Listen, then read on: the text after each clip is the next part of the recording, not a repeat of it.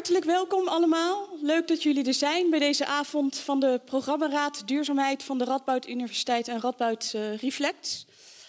We gaan het hebben over uh, water. Ik ben Anoute de Groot, ik ben programmamaker bij Radboud Reflex en ik leid vanavond het gesprek. Um, water. We, hebben, omringen ons ermee in Nederland, zelfs in Nijmegen. We zitten niet aan de zee, we zitten niet in de polder. Maar ook hier uh, is het water toch behoorlijk bepalend voor onze stad. Met de Waal die onlangs meer ruimte heeft gekregen. En morgen mogen we uh, stemmen op de waterschappen. Mogen we daarvoor naar de stembus gaan. Volgens mij gaan er nooit zo heel veel mensen, of leeft het niet zo erg bij mensen, die waterschapsverkiezingen. Maar met alle dreigingen van nu, met de stijging van de zeespiegel, met de grote neerval op één moment, regenneerval op één moment, met de rivieren waarvan we toch wel hebben ingezien dat die misschien af en toe wat meer ruimte moeten krijgen, is het misschien interessant om te kijken of mensen eindelijk wel belang gaan hechten aan die waterschappen en of er nou morgen een grotere opkomst zal zijn dan uh, andere jaren, wie weet. De strijd tegen het water. Wij, Nederlanders, met onze strijd tegen het water. Dat is waar we het vanavond over gaan hebben. En dat doen we met twee verschillende wetenschappers van de Radboud Universiteit. Uh, allereerst met uh, Lotte Jans. Sorry, ik wou Jansen zeggen. Sorry. Met Lotte Jensen. Um, Welkom. Zij is uh, Neerlandica aan de Radboud Universiteit, hoogleraar. En ik zoek het even op zodat ik het goed zeg. Nederlandse literatuur en cultuurgeschiedenis. En um, van haar kwam onlangs uh, dit boek uit op basis van haar uh, oratie en een nieuw onderzoekstraject waar je aan begonnen bent. Wij tegen het water, een eeuwenoude strijd, waarin ze vertelt en wat ze vanavond ook zal doen. Um, hoe de strijd tegen het water van uh, Nederlanders altijd in beeld en in tekst is weergegeven en hoe dat onze nationale identiteit mede heeft gevormd. Daarna gaan we naar een hele andere kant van uh, de strijd tegen het water. Met, uh, ik heb hier staan watermanager, maar officieel hoogleraar aquatische ecologie, Leon Lamers, ook van de Radboud Universiteit. En hij gaat vertellen over hoe we die strijd tegen het water vroeger en ook nu hebben aangepakt. En ook waar we nu eigenlijk staan als het gaat om die strijd tegen het water. Daarna ga ik met uh, Lotte en Leon in gesprek. Er is ruimte voor vragen van uh, jullie allemaal uit de zaal. Allemaal zal niet lukken, maar enkele van jullie zal wel lukken. Um, dat is hoe de avond eruit ziet. Ik wens jullie een hele fijne avond. Ik wens jullie een hele interessante avond. En ik geef heel graag het woord aan Lotte.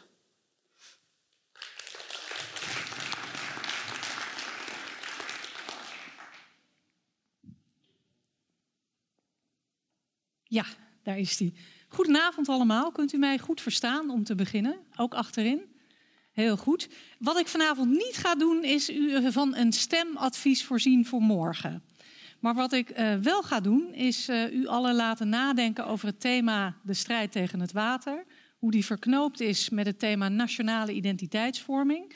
En aan het eind van mijn korte betoog wil ik een provocerend theorietje op jullie loslaten. En kijken hoe u daarop reageert. En daar kunnen we dan hopelijk uh, na uh, de lezing van uh, Leon Lamers nog over in debat gaan. even kijken. Zoals ik al zei, we beschouwen de strijd tegen water als een belangrijk onderdeel van onze Nederlandse identiteit. En als je in publicaties over watermanagement gaat lezen, dan wemelt daar altijd van begrippen die te maken hebben met nationale trots. Denk alleen al aan de twee grote projecten uit de 20e eeuw: de Zuiderzeewerken en de Deltawerken. Dat zijn de kroonjuwelen van die strijd, zo worden ze ook wel genoemd. En niet voor niets worden de Deltawerken die u hier ziet um, beschouwd als een modern wereldwonder. Ze bevestigen eigenlijk het beeld dat waterbouwkundige expertise in het DNA van de Nederlanders zit. En dat blijkt ook uit de manier waarop er over de strijd tegen het water in overheidskringen wordt gesproken en in het bedrijfsleven. Tal van boeken bevatten citaten waarin aan die grootheid en trots wordt geappelleerd. Bijvoorbeeld uit een boek Rivierenland, niet zo lang geleden verschenen. Ik citeer: Het kleine Nederland is groot in watermanagement en draagt dat mondiaal uit. Nederlandse baggeraars genieten wereldfaam. En de Rotterdamse haven is dankzij de grote rivieren de grootste overslaghaven van Europa. Nou, dat klinkt voor mij als cultuurhistoricus en Neerlandica net alsof we net de 80-jarige oorlog hebben gewonnen. Er zit een soort uh, hele krachtige metaforiek in, uh, die dus ook in de waterwereld veel gebruikt wordt. Zie ook bijvoorbeeld wat watergezant, want zo wordt hij genoemd, Henk Ovink zegt over de Nederlandse expertise. Dat is een man die de wereld over reist om de Nederlandse waterexpertise te verkopen aan andere landen. Hij zegt het volgende. Nederland is, een voortrek, eh, Nederland is een voortrekkersrol aan het spelen door onze ervaring met het water. Nederland is klein, maar we kunnen een grote impact hebben. Opnieuw denk ik meteen aan de 80-jarige oorlog. Wij, kleine natie, wisten de vijandige Spanjaarden een kopje kleiner te maken. En ook die term watergezant, daar moet u eens over nadenken. Klinkt dat niet een beetje ridderlijk? Alsof hij als een Ivanhoe de wereld overtrekt om andere mensen van het goede te overtuigen. Ten slotte is ook een full-color brochure Panorama Nederland niet zo lang geleden uh, uitgegeven over ruimtelijke planning in de toekomst van Nederland. En ook daarin wemelt het van de superlatieven. Ik citeer.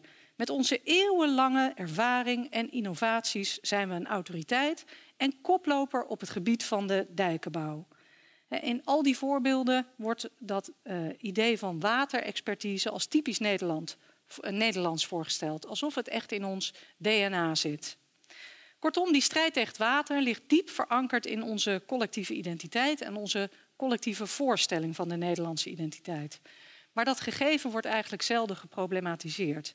Hoe is dat nu eigenlijk zo ontstaan dat wij de strijd tegen het water als iets typisch Nederlands beschouwen? Nou, op dit moment leid ik een groot onderzoeksproject naar de verwerking van rampen in Nederland. En we kijken hoe rampen impact hebben gehad op lokale en nationale identiteitsvorming. En natuurlijk spelen overstromingen daarin een hele grote rol, omdat er zoveel overstromingen in Nederland geweest zijn. Denk aan uh, 1570, Allerheilige vloed, 1717, de Kerstvloed, 1916, de Zuiderzeevloed en natuurlijk de grote watersnoodramp van 1953. U ziet hier wat uh, oudere afbeeldingen van overstromingen. Ik zal uh, betogen dat dat idee dat de strijd tegen het water typisch Nederlands is, op vier pijlers steunt. En ik zal die pijlers heel kort en snel langslopen. De eerste is het vaste beeldrepertoire. De tweede zijn rolmodellen. De derde is de liefdadigheidscultuur. En het vierde is de herinneringscultuur. En dan eindig ik zoals beloofd met een provocerend slotakkoord. Eerst het vaste beeldrepertoire. Dat is volgens mij de eerste pijler waarop het nationale saamhorigheidsgevoel steunt. Na elke watersnoodramp klimmen schrijvers stevast in de pen om verslag te doen van de traumatische gebeurtenissen. En ze doen dat in allerlei vormen, in ooggetuigverslagen, kronieken, gedichten, verhalen, liederen, toneelteksten enzovoort. En hoewel je in al die genres verschillende accenten ziet, is het wel steeds eenzelfde soort beeldrepertoire met vaste motieven uh, dat terugkeert. Ik geef hier slechts één voorbeeld van hoe dat werkt met vast beeldrepertoire. U kent ongetwijfeld dit beroemde schilderij. Het hangt in het Rijksmuseum. Het is een voorstelling van de Sint-Elisabethsvloed uit 1421. Het is een eeuw later ongeveer gemaakt. Maar hier zien we al een vast beeldmotief. Bij het cirkeltje, als ik in ga zoomen, ziet u als u heel goed kijkt, een kindje in een wieg. En voorop een kat. Nou, dat idee, dat motief van een kindje in een wieg, dat is typisch zo'n motief dat je steeds weer ziet terugkeren in allerlei voorstellingen van watersnoden. Ik moet even terug doen. Ja, daar is die. Uh, kindje in de wieg is natuurlijk ook een Bijbels motief, refereert ook aan Mozes in de wieg. Maar we zien het op uh, uh, niet alleen op het paneel van de Sint-Elisabethsvloed, maar ook bij de watersnoodramp van Groningen in 1686, treurspelen, eigentijdse strips enzovoort. En dat soort taferelen zijn niet altijd trouwens aan de fantasie ontsproten, want je vindt in oude verslagen en krantenverslagen ook daadwerkelijk beschrijvingen van kindjes die op miraculeuze wijze alsnog gered worden. Het is maar één voorbeeld van zo'n vast motief.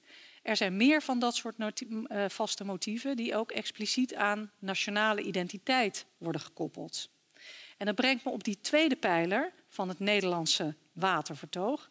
En dat zijn de rolmodellen. Hij, reageert heel erg uh, vreemd. Ah, hier zijn we, de rolmodellen.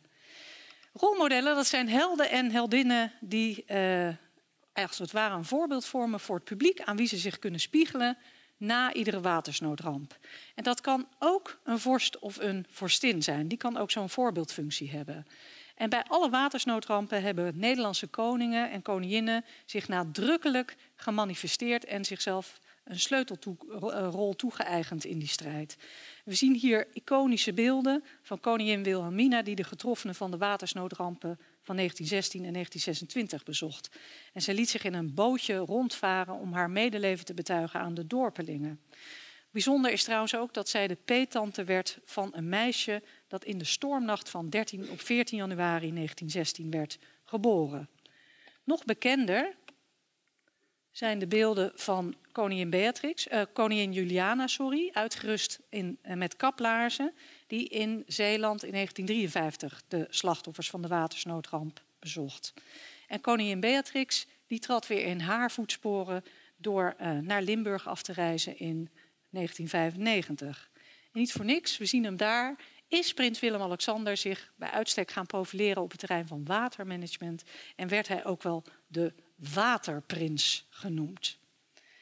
Ze zetten daarmee een traditie voort die al ouder is. En het paradoxale is dat die traditie eigenlijk is um, uitgevonden, zou je kunnen zeggen. Het is een echte invention of tradition door een Fransman. En dat was Lodewijk Napoleon. De eerste koning van Nederland. Hij regeerde tussen 1806 en 1810. En het was een slimme koning, want hij dacht: als ik de harten van de Nederlanders moet winnen, dan moet ik zorgen dat ze mij als een vader van het volk gaan zien. Hij had alle geluk van de wereld, want tijdens zijn korte regime, het duurde maar vier jaar, maakte hij drie grote rampen mee. Dus hij is ook wel rampenkoning genoemd. 1807 de buskruidramp in Leiden, 1808 een gigantische overstroming in Zeeland en 1809 een overstroming in de Betuwe. Hij trok onmiddellijk naar de slachtoffers toe, soms met gevaar voor eigen leven. Dat ziet u daar rechts. Trok hij in zijn koets naar Gorkum, moest hij op de Dalemse dijk halt houden, omdat het eigenlijk te gevaarlijk was om over te steken. Nou, daar werd vanuit overheidswegen uh, heel veel over gepubliceerd, propagandistisch ook echt, om te laten zien: kijk, dit is nog eens een koning die van zijn volk houdt en die er alles aan doet om zijn uh, mensen te beschermen. Het verhaal gaat ook dat hij persoonlijk heeft geholpen met het vullen van zandzakken toen de Betuwe onder water liep. Hij is trouwens ook de eerste die uh, echt gang heeft gezet in een soort centralisatie van de waterstaatsdienst. En dat heeft in 1810 geleid tot de eerste uh, dijkwet, die het dijkonderhoud op nationale schaal beoogde te uniformeren. Maar het is dus vooral van belang geweest dat hij de slachtoffers heeft opgezocht en zo empathie toonde met degenen die um, getroffen werden door de watersnood. We zien hier een afbeelding van koning Willem III. Hij deed precies hetzelfde, maar deze koning was een stuk minder behept met uh, politiek uh, bedrijven. Maar wat hij wel goed kon, er gingen allemaal geruchten over hem. Hij hield er allerlei overspelige affaires op na en dergelijke. Maar wat hij wel heel goed kon, was ook rampenkoning spelen. Dus in 1861 snelde koning Willem III naar Gelderland om opnieuw ook uh, medeleven te betuigen aan de slachtoffers. En dat deed hij zo goed dat hij een gigantisch geschenk kreeg van de Nederlandse bevolking, een heuse watersnoodbijbel, prachtig versierd. Uh, u kunt hem op dit moment in Dordrecht bekijken. En hij kreeg nog meer, hij kreeg een monument bij Beneden Leeuwen, ook als dankbetuiging aan zijn werk voor de slachtoffers. Ik ga naar de derde pijler en dat is de liefdadigheid. Want als er iets is dat het nationale wijgevoel enorme impulsen geeft, dan is het wel dat wij ongelooflijk liefdadig zijn. Dat is ook al het geval sinds de 18e eeuw, dus dat zit diep verankerd in de geschiedenis. Maar met name in de 19e eeuw zie je dat onze wil om te geven, te doneren, explosief toeneemt. Met een absoluut hoogtepunt in 1825.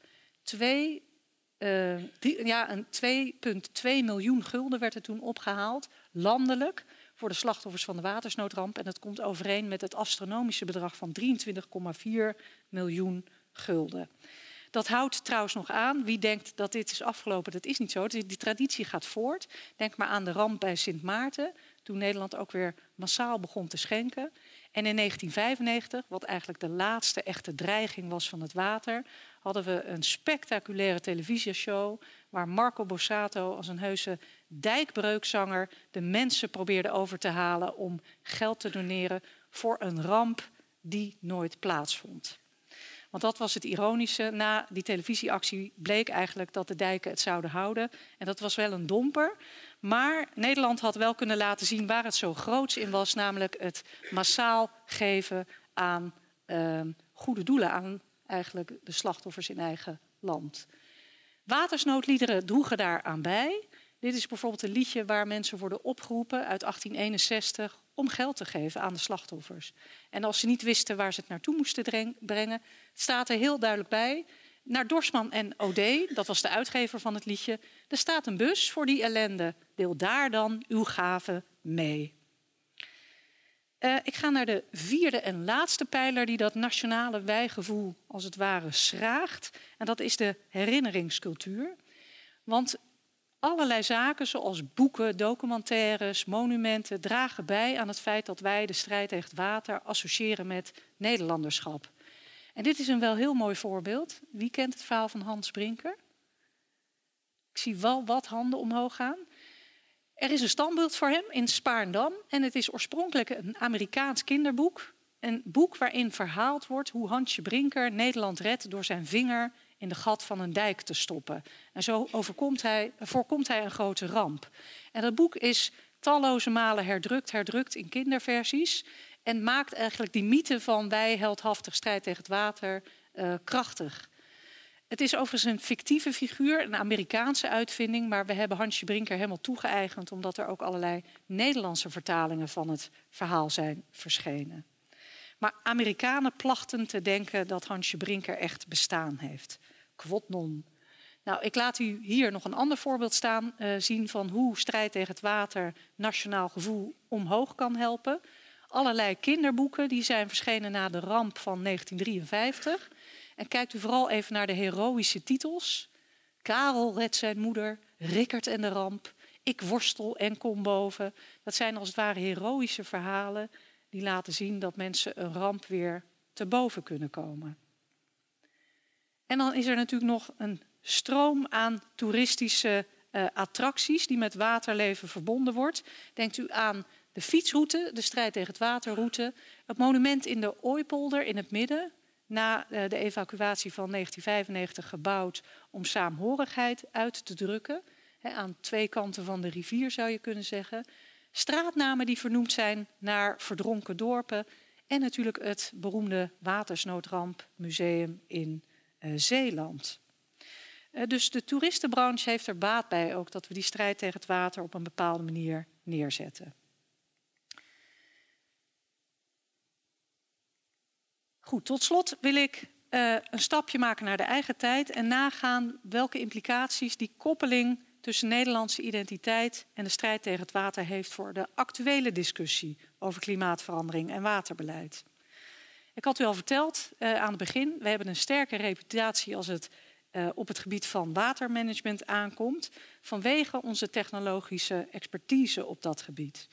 En die expertise gaat heel nadrukkelijk gepaard met een gevoel van trots en beeldvorming die de nadruk legt op nationale successen in die strijd tegen het water.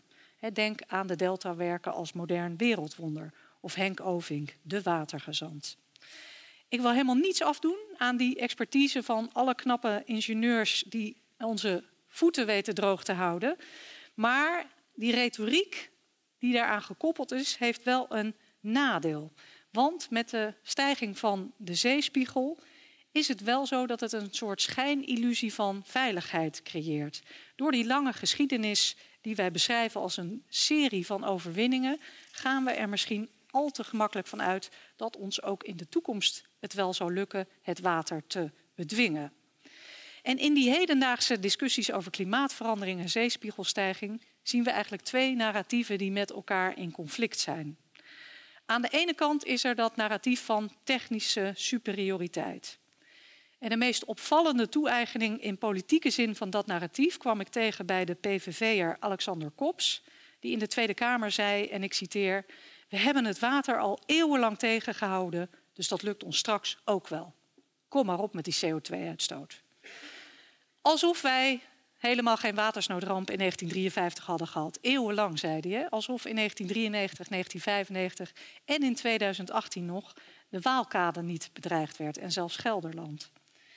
Die redenering die is eigenlijk alleen nog maar sterker geworden sinds de secularisering van de maatschappij en sinds dat technologische frame dominant is geworden. Het andere narratief is veel bescheidener en nederiger, zou je kunnen zeggen, en gaat meer over het samenspel tussen de mens en natuur. Dat narratief zet eigenlijk in niet op een strijd tegen het water, maar het leven met water. En ruimte voor de rivier is een heel mooi voorbeeld van dat narratief. Het gaat ook gepaard met groeiende waarschuwingen van wetenschappers en meteorologen die de publieke opinie op basis van solide kennis proberen te veranderen. Maar de vraag is natuurlijk hoe effectief dat allemaal is. Helga van Leur, de bekende meteorologe, bekend van RTL 4 Nieuws, die zei laatst: Misschien hebben we wel weer een overstroming nodig om te weten waar het werkelijk om gaat. En Peter Kuipers-Munneke zei: De vraag is niet of Nederland onder water loopt, maar wanneer Nederland onder water loopt. En het is precies hier, denk ik, dat die cultuurhistorische blik, dat de expertise van letterkundigen, Neerlandici, cultuurhistorici van nut kan zijn. En wel op twee manieren. Ten eerste kunnen wij laten zien hoe eeuwenlang de media ons beeld van overstromingen hebben gevormd. En we mogen de rol van de media, breed opgevat, beslist niet uitvlakken, ook vandaag de dag niet. En ten tweede kunnen wij ook laten zien hoe een narratief geconstrueerd wordt. Dus hoe een koppeling tussen Nederlandse identiteit en strijd tegen het water als het ware vanzelfsprekend worden gemaakt door de herhaling van bepaalde narratieve patronen. En dan nu mijn uh, provocerende slot. Het volgende. Ik wou het theorietje op u loslaten dat wij misschien wel kunnen leren van al die oude dichters en schrijven. En wel als volgt. Misschien hebben wij gewoon wel weer wat meer Calvinistisch zondebesef nodig. Maar als we nu dat Calvinistische eruit halen en ons richten op dat zondebesef, heeft het vandaag de dag misschien meer impact. Kijk, vroeger zei men, een overstroming is een straf van God en daar moet u voor boeten, dus verbetert uw gedrag. u moet boeten voor uw zonde. Nou, als we nou iets meer van dat zondebesef weer zouden doen terugkeren, maar dan weg van dat religieuze narratief, maar wel zondebesef, misschien eerder in het idee Deus sive natura, een spinozistisch idee, de natuur of God. Laten we de natuur dan maar voor God spelen. En dan het idee meer voor ogen houden dat alles wat wij doen, ons gedrag, impact heeft op onze omgeving. Dus dat type zondebesef, een meer geseculariseerd zondebesef zou je kunnen zeggen, dat is misschien wel waar wij ehm, vandaag de dag veel aan zouden kunnen hebben. Ofwel laat de auto wat vaker staan, pak minder vaak het vliegtuig, zonder besef in een modern jasje dus. Dank u wel.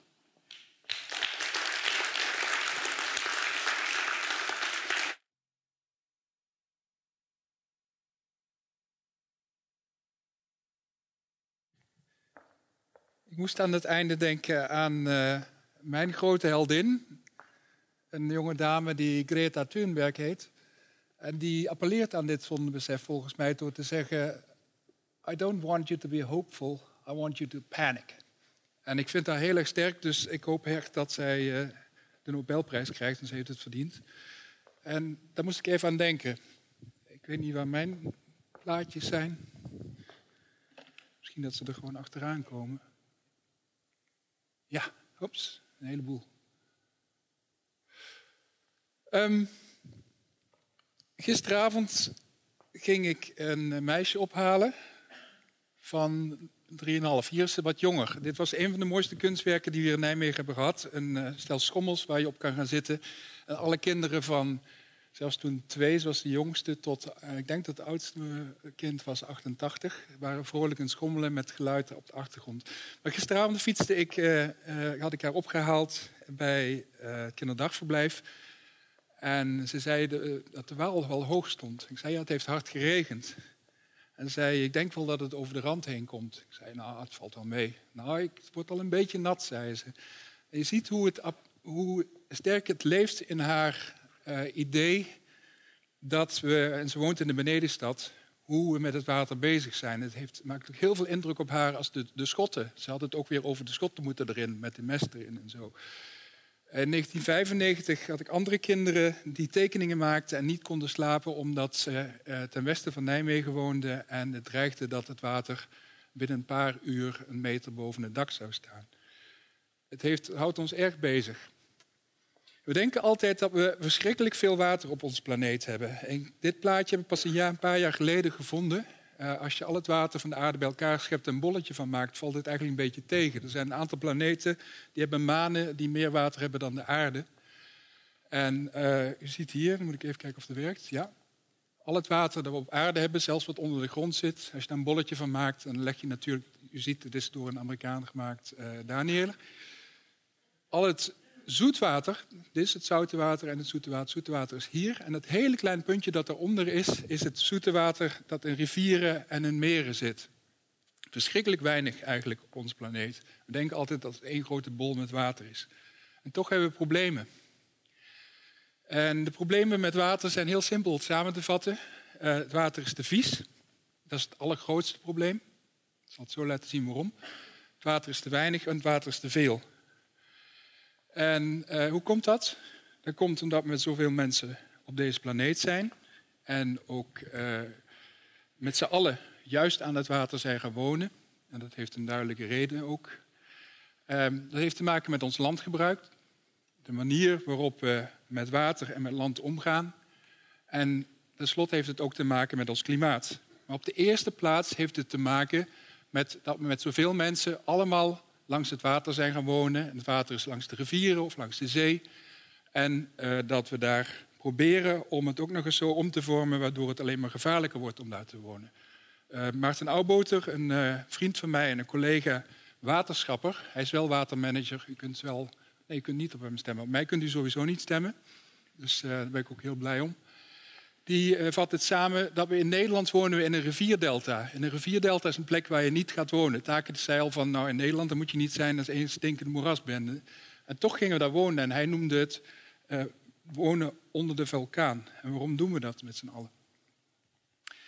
Uh, de manier waarop we met water om zijn gegaan en zullen omgaan, is simpel weer in vier woorden samen te vatten. Het eerste is heel eenvoudig, gewoon verdrinken. Daarna zijn we al vanaf de vroege middeleeuwen en al zelfs veel eerder begonnen met ons afschermen van het water. Het water buiten houden, wij tegen het water. Aan de buitenkant we hebben het ook over binnendijks, dat is waar wij zitten. En buitendijks, waar het vieze vuile water is. Daarna ruimte geven. En uh, dat uh, liet Lotte net al zien. We gaan toch weer een hand uitsteken naar het water en we geven het water meer ruimte. Ik denk waar we heen moeten en wat onvermijdelijk is, is internationaliseren. En dat heeft een hele simpele reden, namelijk dat water naar beneden stroomt. Daar is verder niks aan te doen. Um, een collega van mij, uh, die werkt bij het uh, PBL, Planbureau voor de Leefomgeving, heeft recent een rapport geschreven, Willem Licht, uh, Lichtvoet, waarbij hij die drie woorden, die kernwoorden die ik noemde, namelijk te weinig water, te veel water en te vies water bij elkaar heeft gezet en de impact. We denken altijd dat overstroming het meeste effect heeft op ons, maar veruit de meeste mensen gaan dood per jaar doordat het water een hele slechte kwaliteit heeft. Daarom vind ik dat ook een heel belangrijk issue. Uh, de volgende keer als u het woord coleren gebruikt, bedenk aan dat uh, dat een van de belangrijkste oorzaken is waarom mensen op aarde doodgaan. En gebruik een ander woord. We zijn de enige volgens mij. Amerikanen kunnen helemaal niet tegen dat wij elkaar allerlei ziektes toewensen. Overstroming heeft een enorme impact op heel veel mensen. Op dit moment eh, in Mozambique natuurlijk, in uh, Papua. In Mozambique op dit moment, wat ik gelezen heb, vandaag nog eens een half miljoen mensen die door beïnvloed worden.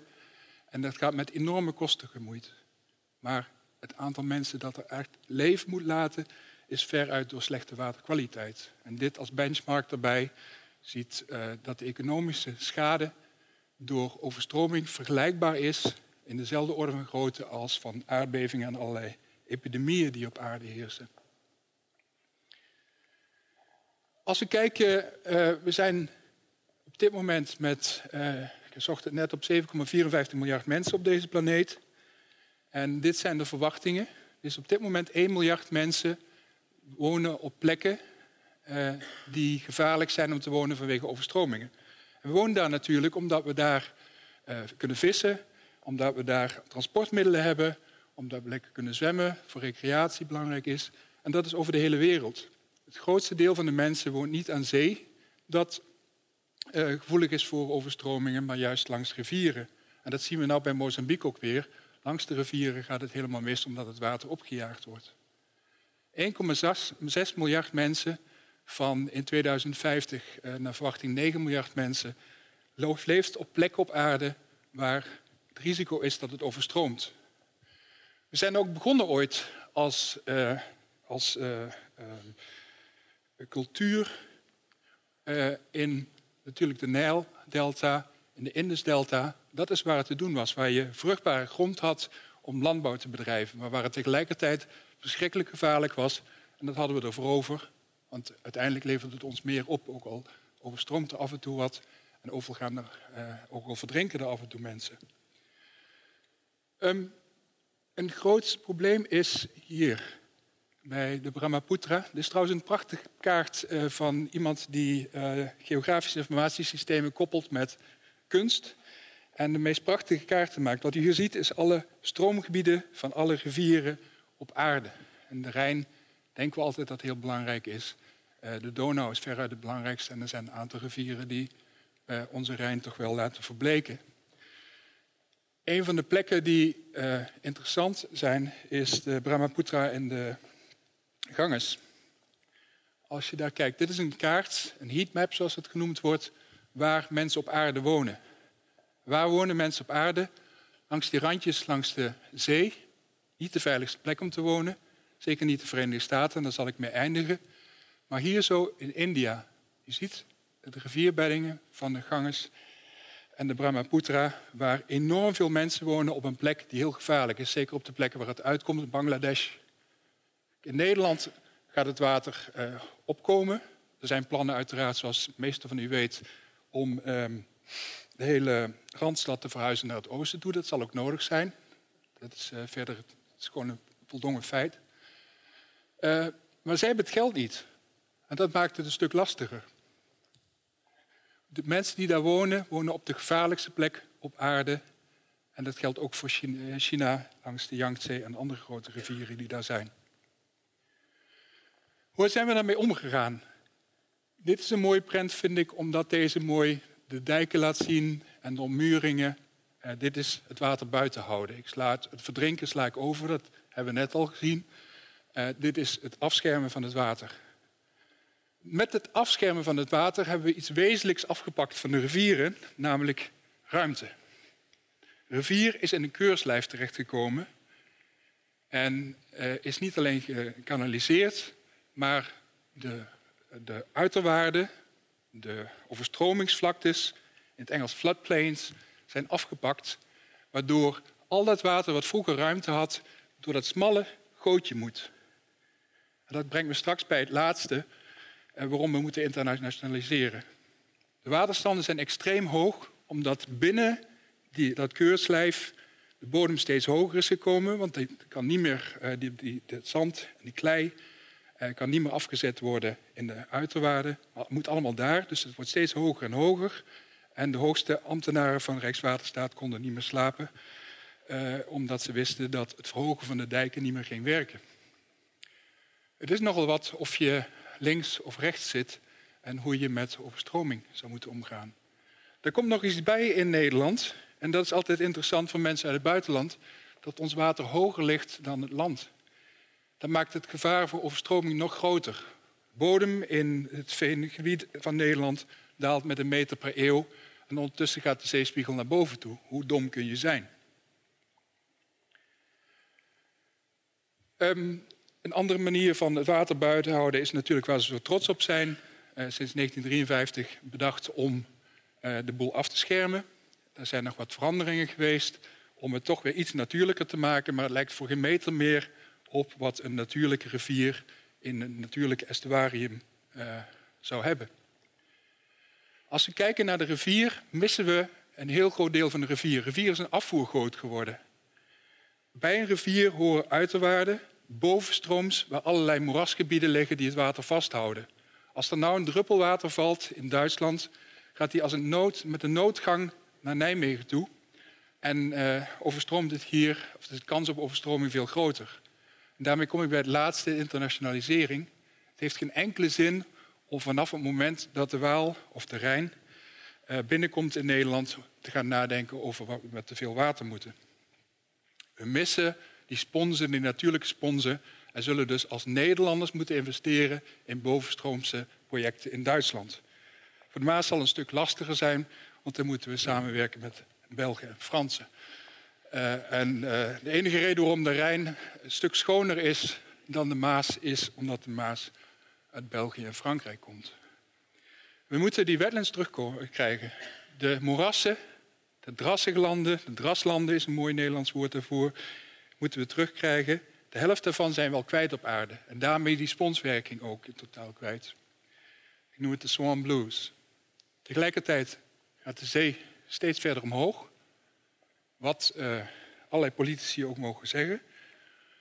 En zitten we met een uiteinde van een grote rivier die zowel beïnvloed wordt door de temperatuur, want het is een gletsjerrivier, als door de hoeveelheid regen. Laat dat nou net allebei de, de, eh, de processen zijn die versneld worden door klimaatverandering. Oeps. Um, over de hele wereld krijg je grotere afvoeren en niet alleen in de winter. We kennen het van 95, ik noemde bij mijn uh, eerste stukje al zo.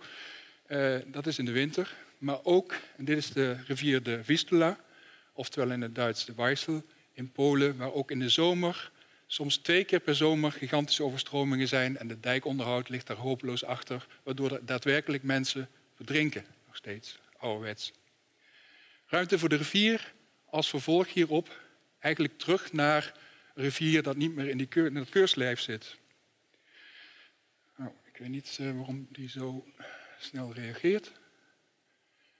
En uh, nou ja, vanuit de hele wereld komen mensen kijken hoe wij dit aangepakt hebben uh, met de Spiegelwaal. Dit is een heel bijzonder project. Het heeft een hoop geld gekost, maar het is wel een prestigieus project waarbij bij hoogwater de waterstand 40 centimeter lager staat, doordat er wat water in die nevengeul kan. Zeer interessant project uh, wereldwijd. Het past in de manier waarop we uh, omgaan. En ik heb met opzet deze in het Engels daarboven gezet, met verontschuldigingen naar uh, voor mij, Neerlandica. Um, omdat het juist iets is waar we trots zijn als Nederlanders. Omdat we eerst natuurlijk de harde oplossing hadden. Met dijken, dammen en ik weet niet wat allemaal wat we verzonnen hadden. Met veel basalt en zo. Waarbij duidelijk is dat we er daar niet mee komen. En dat we moeten gaan kijken naar hoe we de natuurlijke systemen die water kunnen opvangen, die overstroming kunnen tegenhouden. Denk aan uh, moerassen en, uh, en venen, maar ook aan schorren langs de kust en koralen. Al die natuurlijke systemen die zorgen dat er veel minder kans is op overstromingen. Mangroven vergeet ik nog een heel belangrijke. Om die te integreren daarin. Ik gaf een lezing hierover vorig jaar in Florida. daar ben ik met de boot natuurlijk heen geweest, niet met het vliegtuig. En ik liet dit zien. Het is eigenlijk hetzelfde als Nederland. Uh, alleen is Florida 4,5 keer Nederland. Dat is één staat. En daar dreigt hetzelfde te gebeuren. En gaat ook hetzelfde gebeuren. Namelijk dat een heel groot deel onder gaat lopen. Op dit moment is er al een groot probleem. Oeps. Nou, dan heb ik iets gedaan wat ik niet moet doen. Vraag even de technicus om hem terug te halen. En Langs de oostkust van Amerika, kijk, wij kunnen wel zeggen dat we niet slim bezig zijn om zo ver onder zeeniveau te wonen. Maar langs de oostkust van Amerika, van het zuidpuntje van Florida tot aan New York, wonen mensen op het strand. De duinen stellen daar echt geen zak voor, die zijn zo hoog. Mensen willen allemaal op het strand wonen. Het overstroomt nu al iedere 60, 70 jaar. Dat, uh, uh, dat wordt alleen maar erger. En hier komt onze Nederlandse trots weer terug. Want dan kunnen wij uh, wat terugdoen voor de Amerikanen. Ik zeg altijd, uh, you saved our asses, we're to save your ass in the future. Ik heb het over 45, niet over 1944, wat ze hier in Nijmegen gedaan hebben. wat een trieste gebeurtenis is en waar eindelijk een keertje aandacht voor gekomen is na zoveel jaren. Een van mijn promovendi werkt aan de Markerwadden. Die Markerwadden is de nieuwe Nederlandse trots. We bouwen gewoon op een plek waar water was, bouwen we gewoon ons eigen eilanden. We gaan niet eens droogpompen, hoeft niet meer, is ouderwets. We bouwen gewoon nieuwe eilanden. Waarom ik dit interessant vind, is omdat het een nieuwe stap is nog naar hoe we ons profileren als Nederlanders. Daar is enorm veel aandacht voor internationaal. En waarom? Omdat dit type constructies de enige oplossing voor de oostkust van de Verenigde Staten is. When you're to save their asses, het is met dit soort constructies, want er is helemaal geen ruimte voor iets anders. Daar kunnen geen dijken komen. Het enige wat we kunnen doen is de natuur opnieuw nabootsen door nieuwe waddeneilanden langs de kust te maken. En daarmee wil ik zeggen dat we vanuit het idee van het water uitsluiten, dat we nu een nieuwe fase zijn waarbij we een hand uitsteken naar het water en samen met het water naar oplossingen zoeken, omdat we weten dat het geen zin heeft om het water te blijven vechten. Dat is mijn idee. Um, if, om het uh, in het Nederlands uit uh, te drukken. Um, if you can't beat them, join them. En daarmee eindig ik met, uh, met deze presentatie en dank u voor uw aandacht.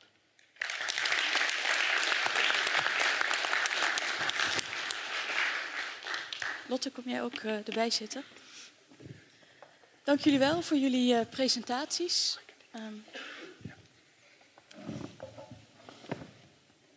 We zijn geëindigd met uh, de hand uitsteken naar het water. We zijn van een, van een indammen van het water nu naar een, een, beleid of een idee gegaan waarbij we het water de ruimte willen geven.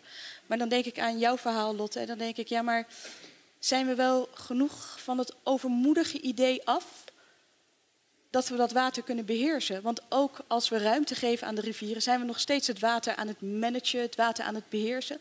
Dus ja, hebben we nog overmoed?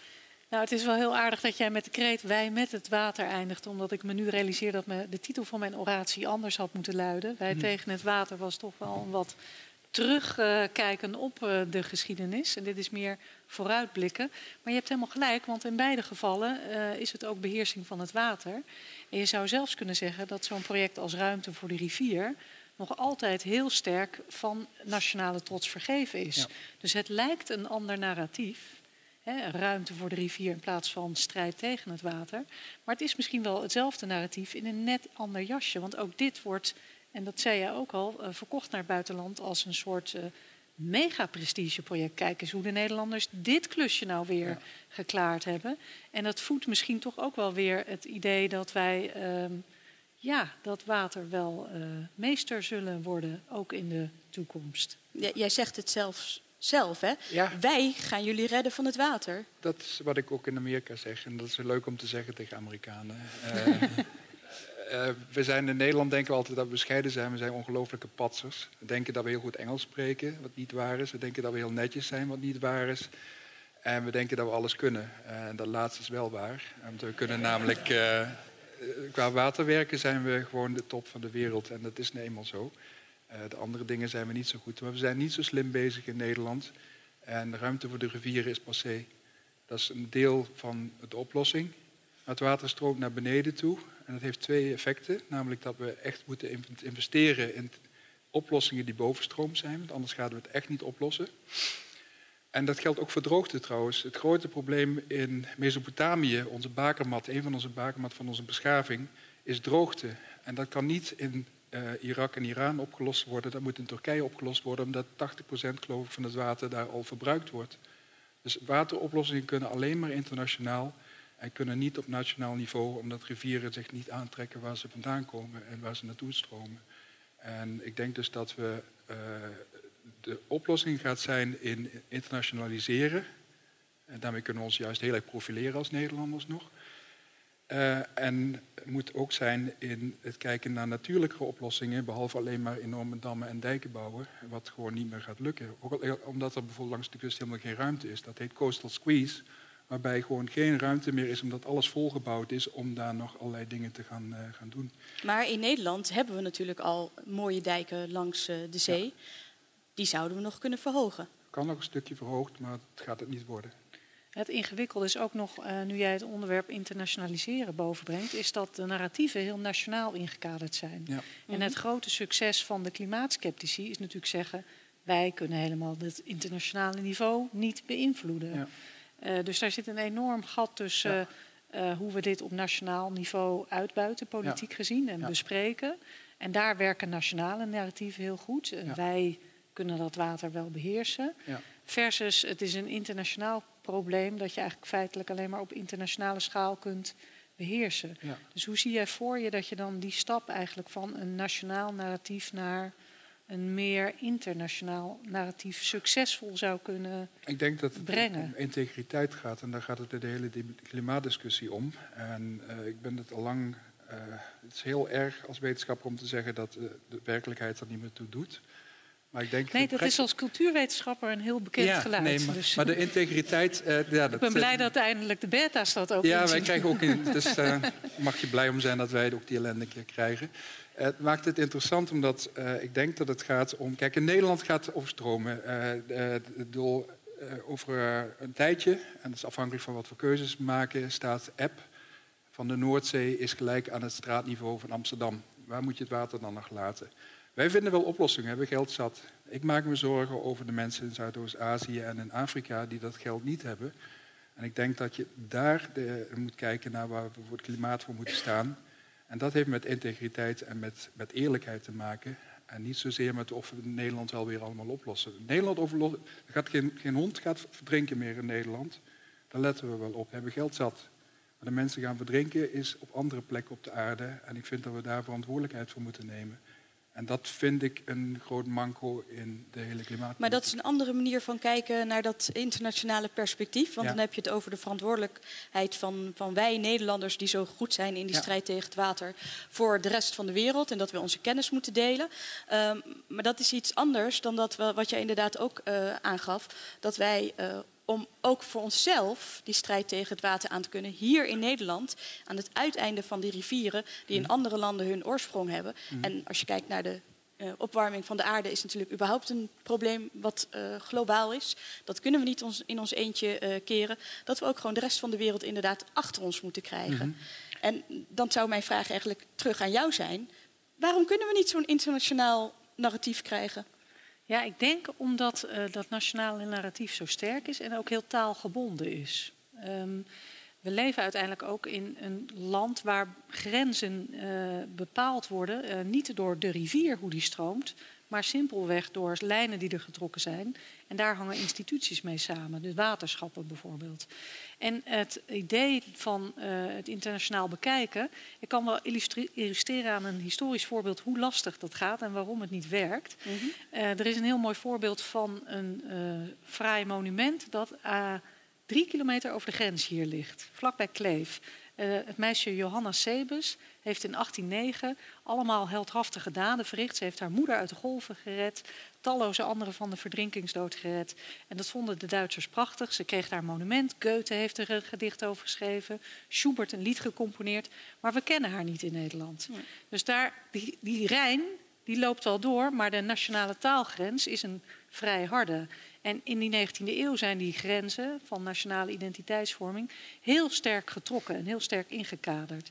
En daar zitten wij in feite, ondanks die globalisering, nog steeds in. Dus dat nationale narratief en de behoefte daaraan werkt volgens mij zo sterk door dat, en dat is een antwoord op je vraag, denk ik dat internationale perspectief op de een of andere manier heel moeilijk uh, binnen onze denkkaders uh, postvat. Maar jij zei ook dat Napoleon eigenlijk best wel onze, dat narratief over onze identiteit als, tijd als die overheersers van het water heeft gemaakt, geconstrueerd, bewust vorm heeft gegeven. Dan zouden we dat toch ook kunnen in deze tijden van internationalisering, mondialisering, voor een het zijn, mondiaal ja, narratief. Maar het zijn ook tijden van keiharde nationalisering en popularisering. En uh, die twee botsen dusdanig met elkaar dat het onduidelijk is hoe je als het ware het ene narratief krachtiger kan maken dan het andere. Dat zal toch een media-offensief moeten zijn. Ik denk ook dat uh, wetenschappers het, vaak verliezen met hun kille cijfers, omdat je echt één ding nodig hebt en dat is het overtuigende verhaal. Maar wel het verhalende element erin en metaforen die, die op de een of andere manier mensen uh, anders naar de wereld laten kijken. En dat is precies dus waarom we dus ook die cultuurwetenschappers nodig hebben in dit verhaal om te laten zien hoe werkt dat precies. Framing, beeldvorming, mm verbeelding. Maar want dat, ik vind het zelf heel leuk dat jullie hier als wetenschappers uit hele andere richtingen naast elkaar op het podium zitten. Um, jij zegt al, dit is waarom mijn vakgebied ook relevant is. Maar denken jullie dat jullie ook iets van elkaar kunnen leren als het om jullie eigen vakgebied gaat? Denk ik zeker, want het gaat eh, zeker in deze tijden uh, waarin het helemaal niemand toe doet welke specialisatie je komt en wat de werkelijkheid überhaupt is, uh, wordt het interessant om de hand ineen te slaan om te bedenken wat, wat er moet gebeuren. En daarmee is de manier waarop je iets verwoordt minstens zo belangrijk. En ik hou erg van metaforen en ik wil ze ook heel graag inzetten in de politiek. hoewel ik als wetenschapper daar buiten moet laten.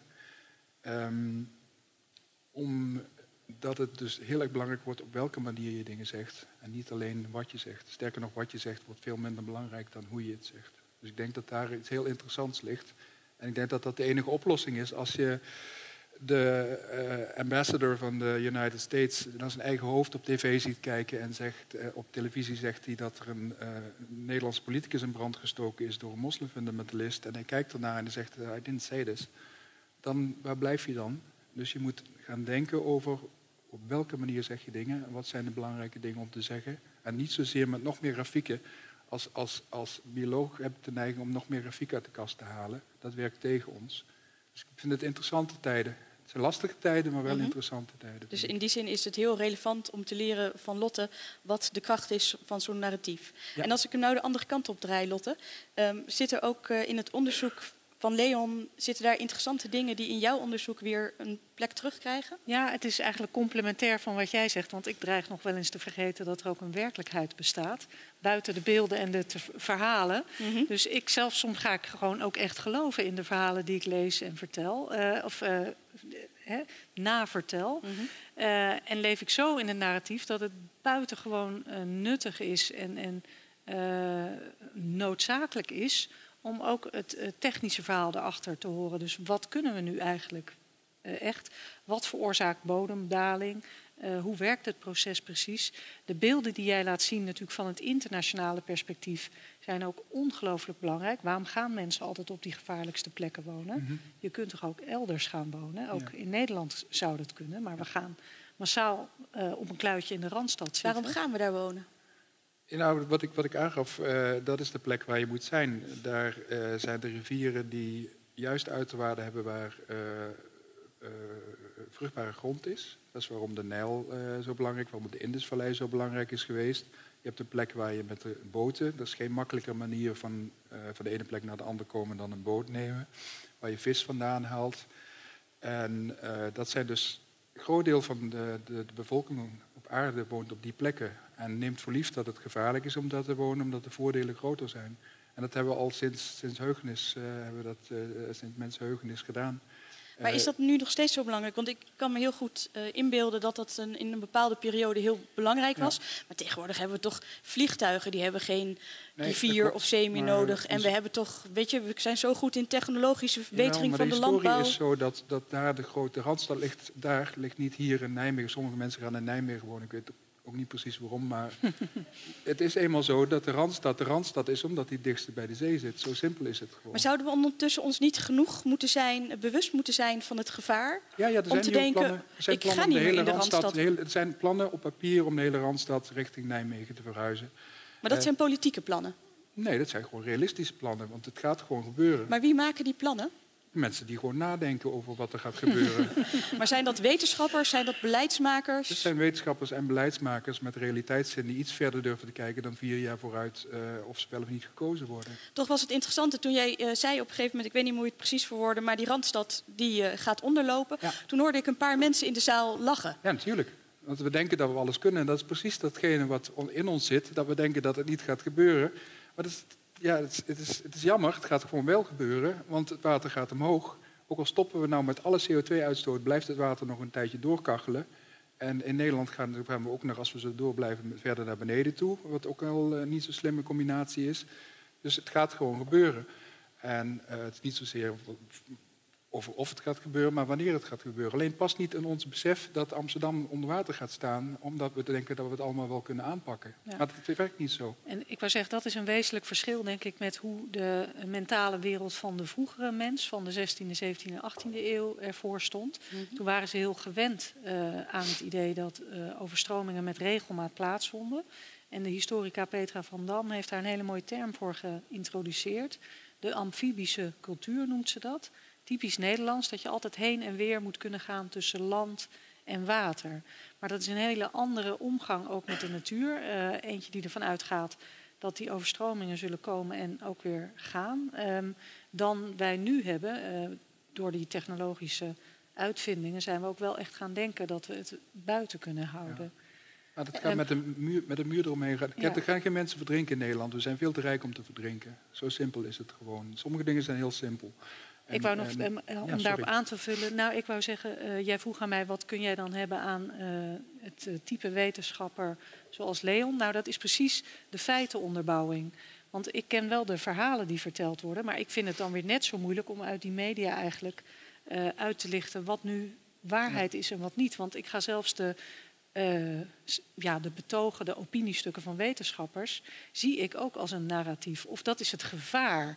Nou, hè, het is het- dat je het- dat ook als louter een narratief gaat zien. Maar Dus zijn ze geen narratief, de verhalen van nou, wetenschappers? dat is de vraag die we dan Nou denk ja, ik het, het, Leon het- kunnen voor een deel, kijk, ze zijn narratief totdat ze en ze worden getoetst. Het zijn de narratieven die getoetst worden. Het, het verschil tussen wetenschap en niet-wetenschap is dat je open staat voor een andere mening. En dat is ook het grappige.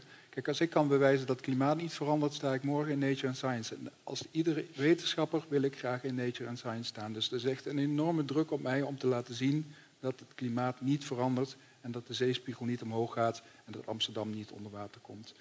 Dus er ligt juist een enorme, eh, ik wil het woord bias gebruiken, een hele grote, dan moet je mij het Nederlandse woord geven. Reprimande van mij. Reprimand. dat is helemaal geen Nederlands reprimande. nee, dat is, dat is wel mooi.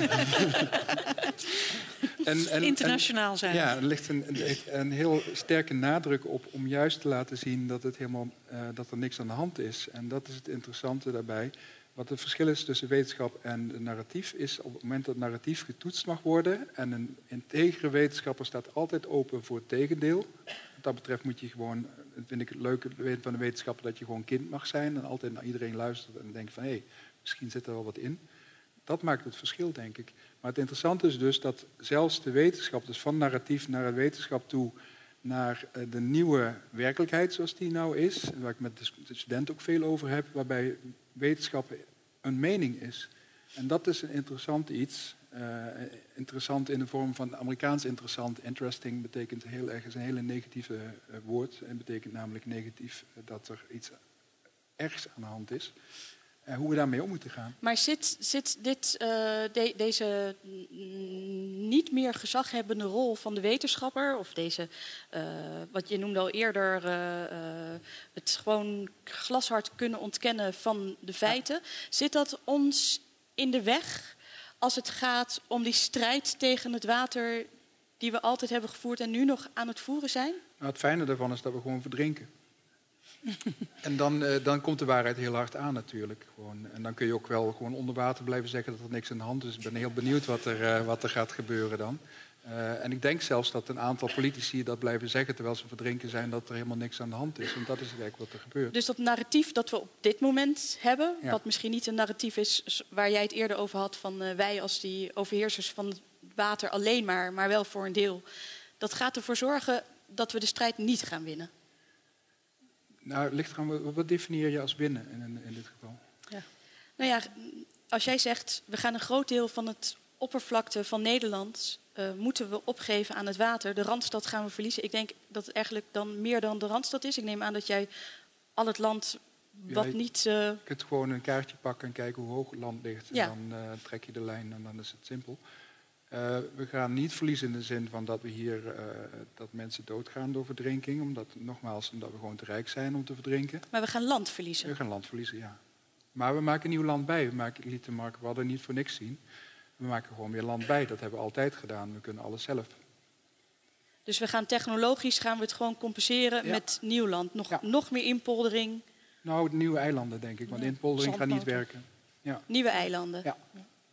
Ja. En een even- eindje naar het oosten toe, maar ja, dan zit je tegen Duitsland aan en dan Ja, voel je je niet meer thuis in een ander land. Dus dat maakt het lastig. nou, dan zijn we misschien wel klimaatvluchtelingen. Ja, dus maken we eilanden. Dus maken we eilanden.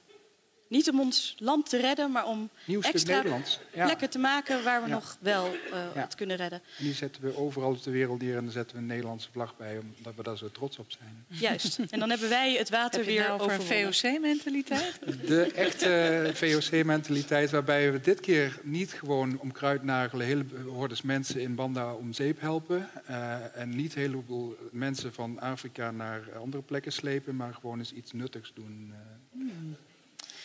Ehm, jullie hebben allebei eh, verteld over eh, onze, onze visie waarop wij tegen die strijd tegen het water hier in Nederland hebben aangekeken. Eerst die dijken indammen, vervolgens die ruimte voor de rivieren. Jij zegt daar moet nu een internationaal perspectief bij komen. Ja. Maar ehm, als iedereen om ons heen die met ons eh, te maken heeft als het om water gaat, die ruimte voor de rivieren visie gaat overnemen. Ehm, is dat voldoende oplossing? Of moet er een derde, misschien wel de amfibische cultuur, moet er een derde nieuwe mentaliteit komen die mm, nog anders is dan wij laten, wij gaan met het water mee iets doen? Ik heb net geprobeerd een klein balletje op te werpen voor een nieuwe vorm van zondebesef, maar dan Mhm. ontdaan van het Calvinistische eh, jasje dat er vroeger overheen zat.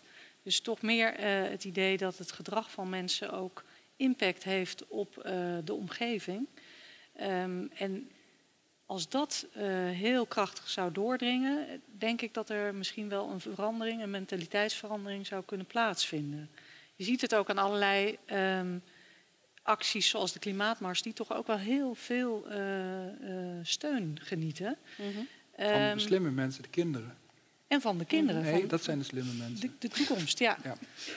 Ehm, dus ja, nee, ik, ik ben daar toch ook weer niet zo somber over. Maar eh, de politieke discussie domineert dusdanig eh, ons beeld in de media dat je A hebt en B hebt en daar lijkt niks tussen te zitten. Maar er zit wel degelijk heel veel tussen waar nog heel veel beweging kan eh, plaatsvinden. En ik geloof dus wel heel sterk in de kracht van het narratief. Mhm. Ehm, en in de herhaling van bepaalde narratieven in media, in allerlei media, hè, niet alleen televisie, maar ook in de vorm van verhalen. En vlak het onderwijs niet uit. Maar een enorme taak ligt voor ehm, bewustwording op dit terrein. Dus daar zie, ik, daar zie ik echt nog wel grote mogelijkheden en kansen. Maar dan gaan we van het wij tegen het water, zitten we nu in wij met het water. En wat wordt dan de nieuwe... Dat wordt de Ark van Noach, om toch een narratief te gebruiken. Eh, niet mijn favoriete boek overigens, maar eh, eh, het, hele, hele ding, zeg maar. Na ons de zondvloed? Nee. Nee, nee, maar ik vind het Ark van Noach als bioloog heel interessant. Hoe die alle sluipwespen en, en, en, en slakken en insecten allemaal mee aan boord heeft gekregen. Zodat we die nog steeds hebben. Maar ik denk dat dat wel ook een sterk narratief is. En dat wordt ook gebruikt. Kijk, in Nederlanders zijn we gewend dat we woonboten hebben. Wat de meeste mensen op aarde heel raar vinden om in een boot te wonen. Dat doe je alleen maar als je, als je scheeps, eh, scheepsvrouw of scheepsman bent. Eh, dus het zit ook in onze aard om dat te doen. En we hebben drijvende huizen. En dat soort dingen zullen zeker ook eh, in de oplossingensfeer Dus horen. wij op het water. Wij op het water. En het is opmerkelijk hoe wij allebei teruggrijpen naar een soort religieuze, bijbels, godvruchtige Ja. kader. Om toch nog weer ergens Ja. een opening te bieden. heb in, ik het boek niet voor niks gelezen. Dus, Dank jullie wel.